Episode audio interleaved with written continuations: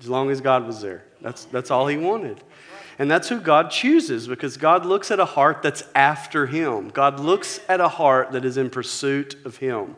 And the only heart that's are pursuing God are humble people. So God is looking to share his power with people. But he can't share his people, power with people that aren't humble because the power that he gives them will end up destroying them. And this is the difference between Saul and David. Saul got the power but didn't have the character to walk in that kingly anointing. David has the character to walk in the kingly anointing, and so he's able to walk in it and further God's kingdom. So David didn't ask to be anointed, but he gets anointed, and then immediately his brothers are against him. Everybody seems to be against him. He goes and even serves a king with no motives of his own in mind, but just being faithful unto Saul. And then Saul can't stand him. Um, Saul, the only relief Saul got was through King David. King David would, you know, play the guitar and then the demonic oppression would lift from Saul. So Saul was in such a weird place because the only relief he got was from God's anointed. But then to acknowledge God's anointed would mean that he would have to acknowledge that he wasn't anointed. Even though the anointing wasn't from David, it was from God.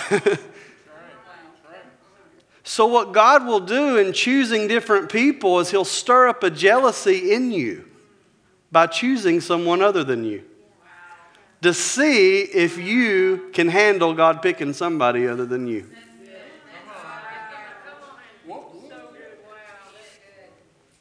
That is good. This is the Holy Ghost, man. Yeah. So the so this is what God's election does. God's choosing stirs up the jealousy in someone else to reveal their heart to them. So they have to say, I either repent of my jealousy and turn the same anger I have towards them towards my own sin and repent unto God, or I allow that anger to consume me and I have a murderous, jealous spirit that wants to take down God's anointed. So God electing or choosing someone is an exclusion. And that's why we get scared of it. The election, what are you saying? God chooses some and doesn't choose others? Well, yeah, He does it all the time but he chooses others to stir the jealousy up in us so that we might repent and say, okay, God, I agree with your choice. Yeah. So, what do you do when God chooses the one you didn't want to be there? Yikes.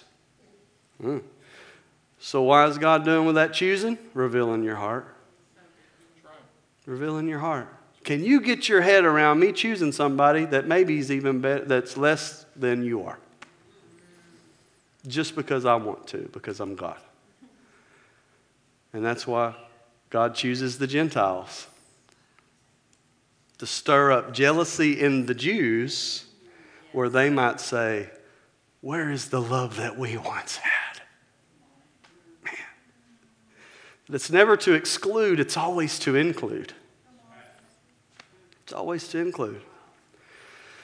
The problem is, is the one that gets chosen, man, has to deal with the brunt of being chosen.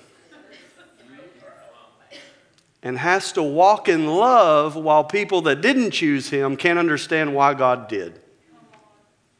Yeah, that's hard. It's hard to do it. And so, can we allow people to come against us when we know we're chosen, but they don't agree that we should have been. Because how else can we show the love of God unless we receive rejection? So God calls us into the fellowship of his sufferings so that we would know how he felt and we would have the opportunity to press into the grace to say, Yeah, I get you, God. And so, yeah, so that's the rub. So David is in that point, and so he's playing, you know, his guitar and playing his worship. And, you know, Saul's getting relief. But then Saul's like, wait a second. If I'm getting relief and I'm the king, what does that make him? So Saul grabs a spear, tries to pin him to the wall. Wow. David has to like jump out a window, I think it says. Is that right? He jumps out the window. I looked to Wayne. I was that Wayne, back me up here. Wayne's my Bible guy. So he jumps out the window and runs for his life. So David's run for his life. So he's anointed king of a people that won't acknowledge he's the king of the people. What a pickle, man. And then God says, Oh, yeah, and walk in love while you're doing that.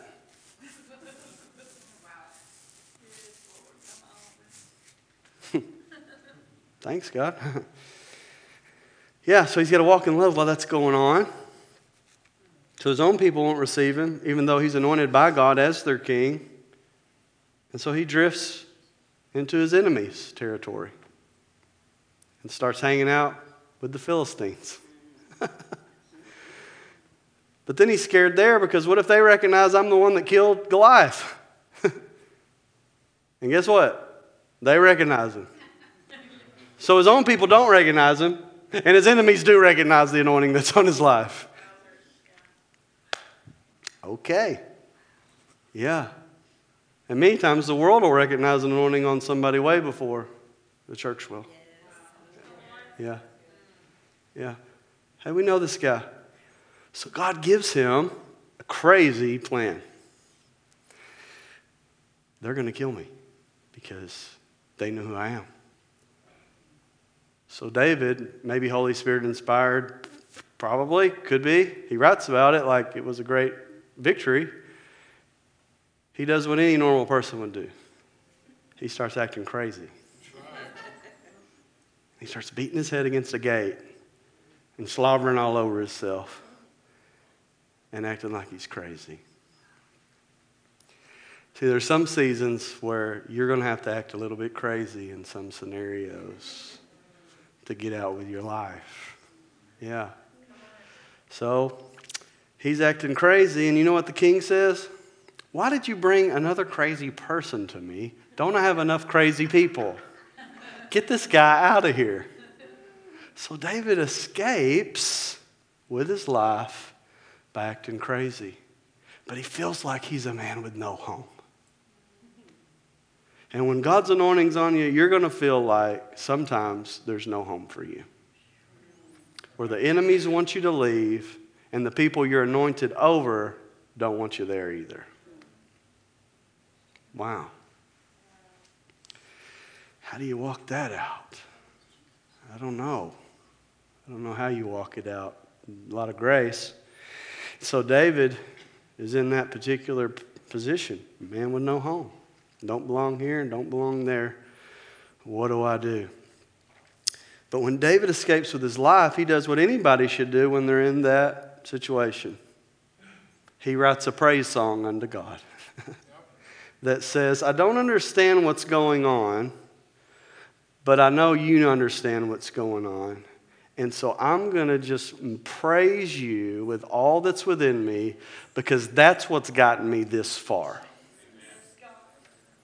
When the lion was in the field and the bear was in the field, it was a praise song that I wrote that delivered me and gave me an expression in the earth to the goodness and the greatness of God. So that's what David does. He writes a, writes a praise song, and that's what Psalm 34 is. Now, before he runs into Abimelech, I think it's. Uh, I want to say it's 1 Samuel 21. We're not, we're not going to read that, but I think that's just where the address is. But he goes to the priests of Nob, and David's hungry. How can you be anointed king and still hungry? A king that's hungry. That sounds familiar. Sounds like Jesus. And David's hungry, and so he goes to the priests that are in Nob says, Hey, man, I need some bread. What you got? You got some hot dog buns? You got some stale? What do you, what do, you got?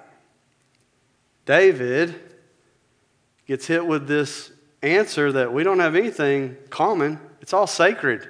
You got this showbread. Now, if you were to eat the showbread unworthily, the thought was you're going to die. You know what David did? I'll risk it. Seems like me and God's on good terms here, and he knows I'm hungry. So David eats the showbread against the law, and he's full. So here, God's given him sacred bread and then delivered him from the hands of his enemies. And so that's the background of Psalm 34. So now when we read it, it might make a little sense of the things that, of why he's so excited of, uh, of what God had done in his life. Psalm 34, verse 1. I will praise the Lord at all times. My mouth will continually praise him. I will boast in the Lord. Let the oppressed hear and rejoice. Magnify the Lord with me, and let's praise his name together. Now, there's something really cool about this word magnify because when I read that, I think of a magnifying glass, right? I think of a, of a magnifying glass that makes something look really, really big. Now, I don't know if they had magnifying glass in the biblical days. Maybe they had something that would magnify something. But in the original language, it, it kind of comes from this Akkadian Arabic kind of word that really means to bind, to wrestle, or to tie together. So the picture there of that, orig- of that word in the original language, magnify, would be like braiding a cord to make it stronger. In other words, making a braid to create something that can hold the weight and the tension of something else. So the word there, magnify, was actually be braided. So the picture there to me is magnify the Lord with me, is let the Lord be so entangled with my life that I don't know where He ends and I begin, and where I end and He begins. And the New Testament reality would be abide in me while I abide in you. It's, it's this abiding thing. It's that God wants to wrap his life around our life so that we can make him look big in every situation. So just picture yourself as a magnifying glass. And everywhere you go, you're to magnify and show how big God really is. And so if you're in a problem or a circumstance, we magnify God. He's so wrapped in my life that this situation or this circumstance is not going to keep me from doing what my duty is to do, and that duty is to magnify and show how big God is. And when He's wrapped in my life like that, I can handle the tensions of people not understanding my calling and my anointing, and then I can also walk in the reality of my enemies not understanding understanding either. Because my goal is not for people to understand me. My goal is to make God look big so that they say, I want to make God look big too. And so it's hard because you want to be understood and you want to be heard. But not everybody's going to understand and not everybody's going to hear. But if I'm tangled up in God, then everywhere I go, He looks big. And I can't help the response of others when I make God look big. Because somebody might be trying to pin me to the wall over here, but I guarantee you there's some others that will find me in a cave somewhere and say, I want to go where you're going. Magnify the Lord with me. Make the Lord look big. Because God has a vested interest in our life. And that's why David said, Lead me into paths of righteousness for your name's sake. Because I know when I'm looking good, I'm making you look good. Yeah. And so that's what God is calling us to. And that's where David's just kind of working out this wrestling with God, this binding with God, this process of that I'm going through is am I going to let God tangle his character and his ways in me? Or am I going to untangle God out and get bitter and mad and upset and walk away from him altogether? See, I'm going to get tangled up either way. And I can get tangled up in the world or I can get tangled up in God. I love what uh, I think it was Timothy says, don't get entangled in the affairs of this world. That a good soldier gets entangled in what the real battle is. And what's the real battle? Walking in love and giving God glory with your life. Yeah. So, where are we getting tangled up?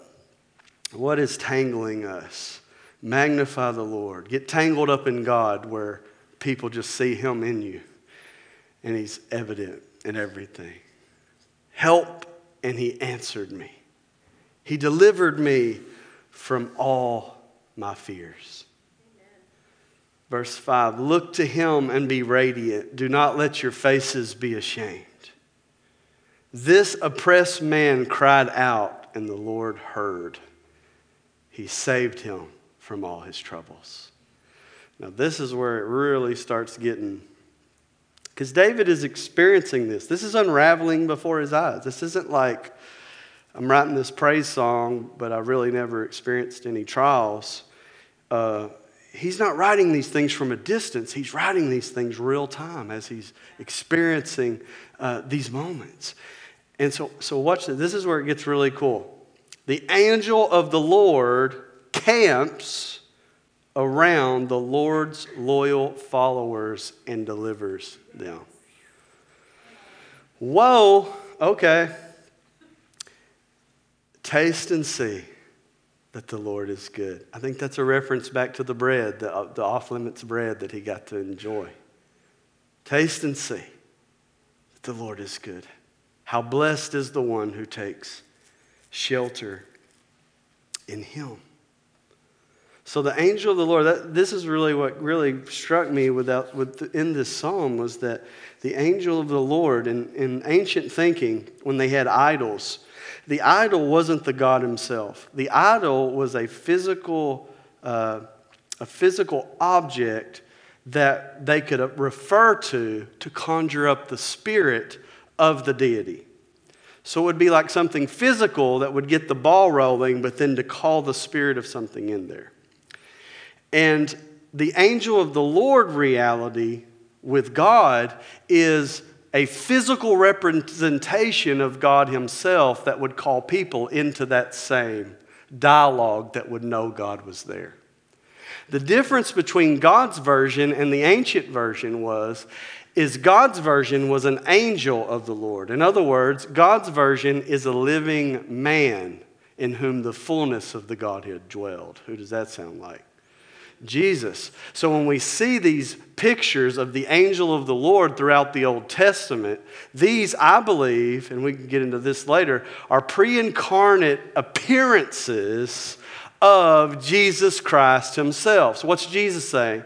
Uh, God is telling us through this is that I'm not confined to things made with hands.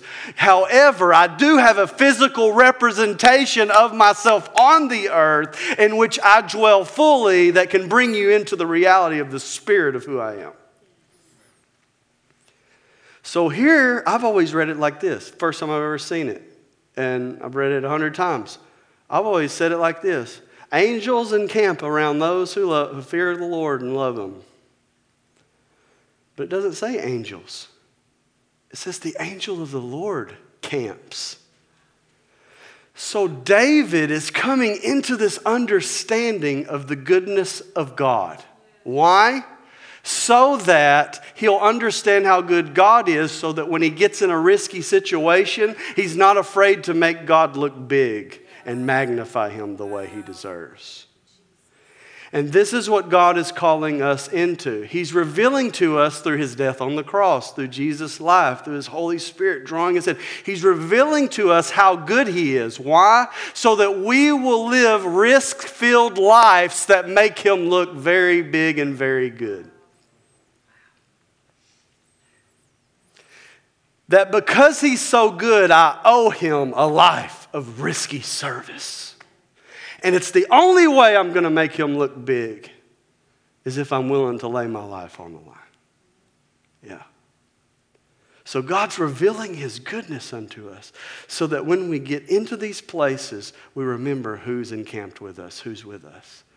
The angel of the Lord, who's that? Well, we can fast forward to the New Testament, it's Jesus. Because in Jesus, the fullness of the Godhead dwells. He is the physical representation of the Father. I don't do anything unless the Father tells me to do it. I don't do anything unless I've seen the Father do it. If you've seen me, seen the Father. So he's bringing them through this angel of the Lord paradigm. David is figuring out, wow, God is really, really good. So I can really, really trust him in really risky situations, in really hairy situations. I can really trust how good God is.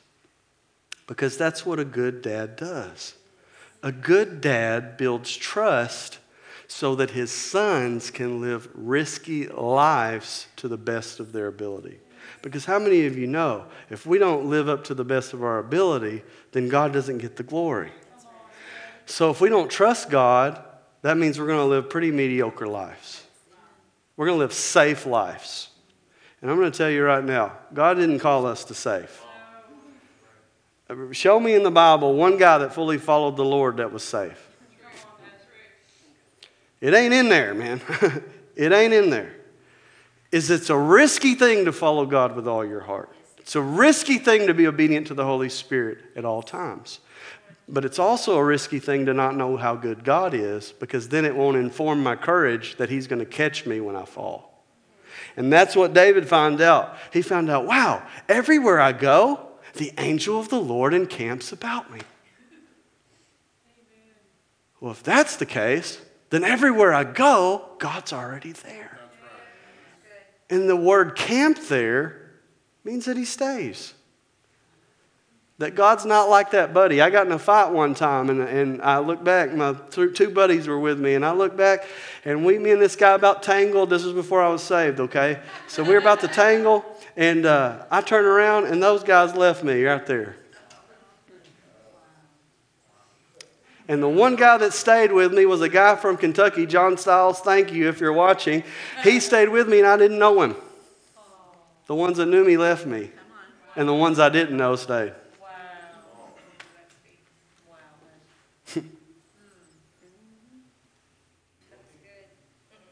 We won't tell you how that ended, but.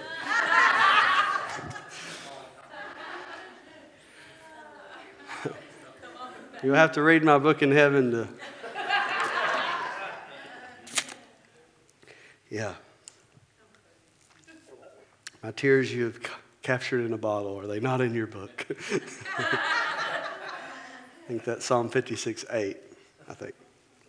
58 6. I don't know, something like that. Yeah, so he figures out that everywhere he goes, God's with him. And not only is he with him, he won't leave. That no matter what the situation is, God's there. And I think that's where we mess up in the situations is because we, we immediately, I'm talking about myself here, but we immediately want to go to why.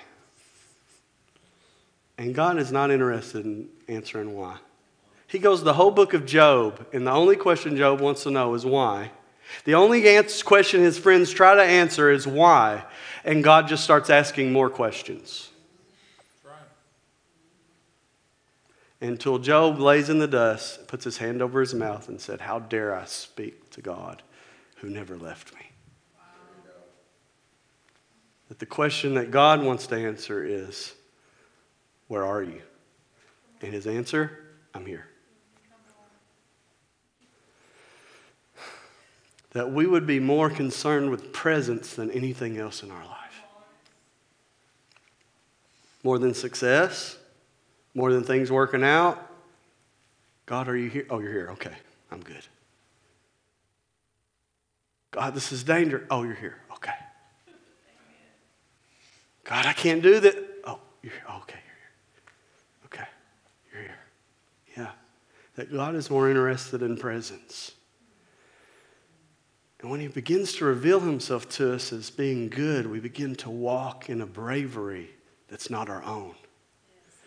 It's a bravery that knows God ain't going nowhere and he's got my back. It's why Peter can stand up in a room of people that just days earlier pinned Jesus to a cross and say, This Christ who you crucified has risen from the dead. And if you'll repent, he'll forgive you and you'll be saved. The same guy that wouldn't open his mouth unto a girl preaches in front of 300 that probably yelled, Crucify him. And then you know what they say? How must we be saved? Man, I want to preach like that, where I don't have to do an altar call. They say, Wait, shut up. How do I got to be saved? That's when you're getting somewhere. They bow your head. Okay, let's make it easy. Or stick your hand up. All right. Now, if you stuck your hand up, stand up. Ask the person next to you. Would you stand? How can you go with me? Uh, you how must I be saved? Because I got to get in on what you're talking about. And when we start getting free, people will be wanting what we got. But you can't get free if you're still caught up in your circumstances and you're not tangled up in God. Still walking in a fence, still bitter about this, still mad about this, still talking about this. Dude, you're wasting time. Get lost in Him, get tangled up in Him. So it's like this. This is how we make God look good, is when we get a hold of these truths. We can make Him look big, we can make Him look awesome because we begin to trust Him. And so then we can stick our neck out for Him. For him. So it's like this when, uh, when you're in a pool, or I'm in a pool, and then my daughter is on the side, and I'm like, jump. Nothing feels better when she takes off unabandoned and jumps off into my arms because that lets me know she trusts me. Right. Right. So not only does it make her look brave and good, it lets everybody in the room know she trusts dad. So his heart's filled with affection her heart's filled with affection. And nothing feels worse when you can't talk your daughter into taking a risk with you. Because then you think, why doesn't she trust me? Because as a father, I see more ability in her than she can see in herself. And God can see more in us than we can ever see in ourselves. That's why He calls us to such great and beautiful sacrifice. That's why He's doing it. Because it fills His heart with affection when we jump into His arms. And it fills us with affection because we go, Yes, I trusted you in that moment and gave you glory. Yeah. So that's what David's finding out here. I can run off the diving board, and Dad's going to catch me every time. So then, what scared you ends up becoming fun for you. And it becomes a lifestyle, not something you have to be talked into. Yeah, I love that too. It's just how good God is. So, I'm always calling my daughter into risk. Always. Do we have? Got it. I want you to so uh, this, this is this is not parenting 101, okay? But these are just some proud moments when my daughter was four that I had. Um, I think we got it. Look at this hill. Look, she's pedaling and takes her feet off the deals. She's four, she's four year old with no training wheels. And yes, she didn't have a helmet either. I took some flack for that. But she trusted. Oh, am I done already? Jeez, I thought I was good. But it, I was such a proud moment. Why? Was there risk involved? Sure. But she trusted everything I told her to a T that she actually enjoyed it. Now, watch this. this she's, she's four here. She's going to be six May 9th. She's going to be six on Mother's Day. Yeah, I don't know. We might be hung up there. Yeah. Oh, here she goes. She climbs up this deal. Oh, wait, this isn't the one I thought it was. Anyway, she.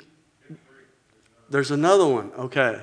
Yeah, so she's like this. She, she just, I, I'm challenging her each time because I know what's in her. Look at that. If you go downtown and see how far apart those actually are. And she's got jelly shoes on. Again, I took some flack for some of this stuff. yeah, mom's with the kids over there, so we're just going to rock on. But uh, our secret. But do you see what I call her into? She trusts that I see the ability to carry it out beyond what she can even understand. And so the father's heart's filled with pride, and her heart gets filled with the accomplishment. Yeah, yeah. So why is God showing that He's good? So that you can just run around and talk about how good He is? No. Please stop doing that. Why don't you live a life that shows He's so good that people say, How are you able to live that kind of a life? That why are you willing? Why are you willing to go there to tell people about Jesus? Well, Father's going to catch me. and if he don't, I'm going to be with him in eternity. So I'll win either way.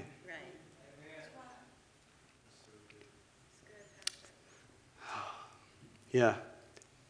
I love that Shadrach, Meshach, and Abednego. You know, he said, what do they say? Whether he delivers us or not. man, come on. That's a sweet spot, man. man, whether he delivers us or not. And then you see the fourth man in the fire. It's kind of like that. Oh, yeah, the angel of the Lord encamps around those who, yeah, that's right. But he's only visible when we jump in the fire. Isn't that odd? Yeah. Yeah.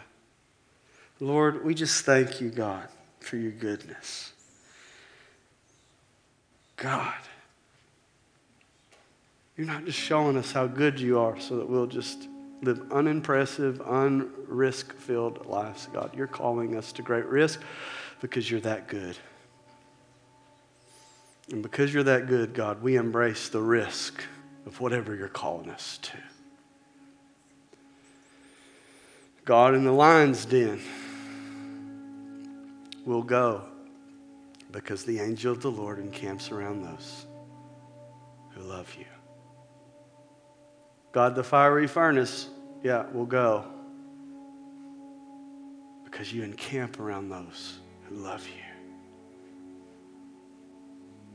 To the cross will go like you because you encamp around those who love you.